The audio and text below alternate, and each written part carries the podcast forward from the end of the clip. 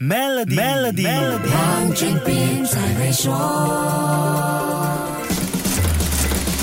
你好，我是黄俊斌。全世界在过去2年一直面对芯片不够用的问题，汽车的产量也受到很大影响。想买新车，除了要等，还要担心会涨价。那随着全球经济活动重启，芯片问题解决了吗？还没有。这个问题对2022年汽车产量还是有着不小的影响。根据汽车业数据预测公司 AutoForecast Solutions AFS 的分析预测，全球汽车业在2022年累计减产数量预料会高达 426.2 万辆。这不是空穴来风。截至10月23号的数据显示，全球今年以来已经累计减产了 361.56 万辆汽车。就因为芯片短缺造不了汽车，全球汽车业龙头 Toyota 在9月底宣布，把10月份的全球汽车产量维持在80万辆左右，这比它每个月平均产量规划数量少了10万辆。减产的原因就是芯片短缺。另外一家我们熟悉的汽车厂商 Honda 也计划在10月把2座日本工厂的产量分别减少 40% 和 20%。 问题的症结同样是芯片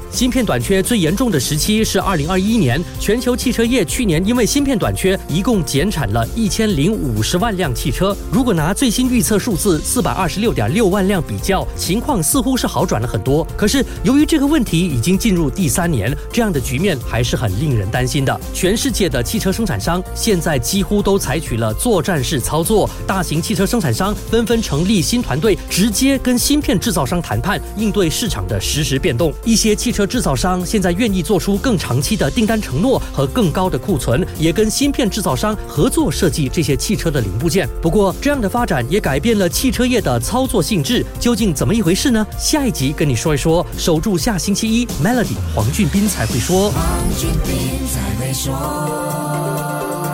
10月27日至30日 Maybank Trades Fair 惊喜不断，一起成为 Trades Fair Millionaire。 详情浏览 Maybank.my/Trades Fair， 并查看 Trades Fair Catalog。